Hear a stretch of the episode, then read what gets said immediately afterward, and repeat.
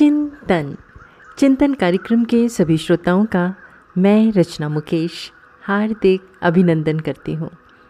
सुप्रभात। एक सन्यासी अपने शिष्यों के साथ गंगा नदी के तट पर नहाने पहुँचे। वहाँ पर एक ही परिवार के कुछ लोग अचानक आपस में बात करते करते एक दूसरे पर क्रोधित हो उठे और ज़ोर ज़ोर से चिल्लाने लगे।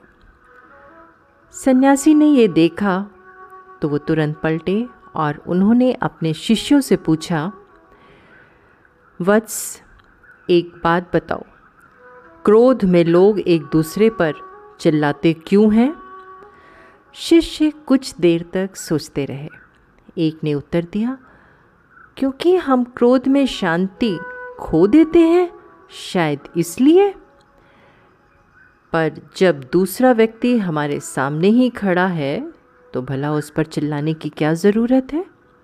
जो कहना है, वो आप धीमी आवाज़ में भी तो कह सकते हैं। सन्यासी ने पुनः प्रश्न किया। कुछ और शिष्यों ने भी उत्तर देने का प्रयास किया, पर बाकी लोग संतुष्ट नहीं हुए। अंततः सन्यासी ने समझाया, वत्स जब दो लोग आपस में नाराज़ होते हैं तो उनके दिल एक दूसरे से बहुत दूर हो जाते हैं और इस अवस्था में वे एक दूसरे को बिना चिल्लाए नहीं सुन सकते। वे जितना अधिक क्रोधित होंगे, उनके बीच की दूरी उतनी ही अधिक हो जाएगी और उन्हें उतनी ही तेज़ी से चिल्लाना पड़ेगा। अच्छा अब ये बताओ, क्या होता है जब दो लोग प्रेम में होते हैं?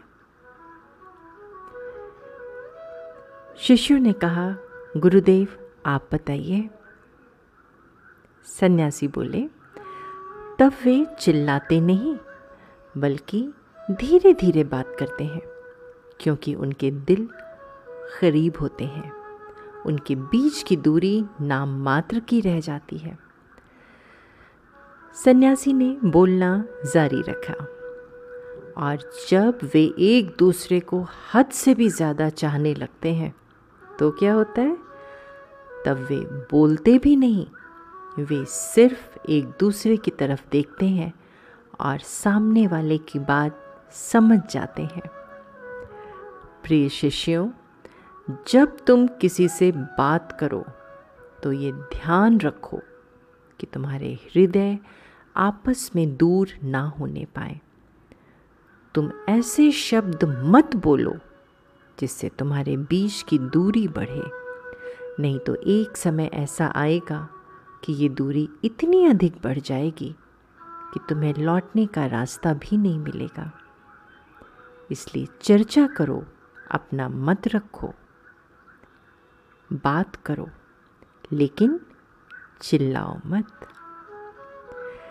सच दोस्तों, सन्यासी ने कितने अच्छे से बताया कि हम लोग जब क्रोध करते हैं तो चिल्लाते क्यों हैं। चिंतन ज़रूर करिएगा। आपका दिन शुभ एवं मंगलमय हो।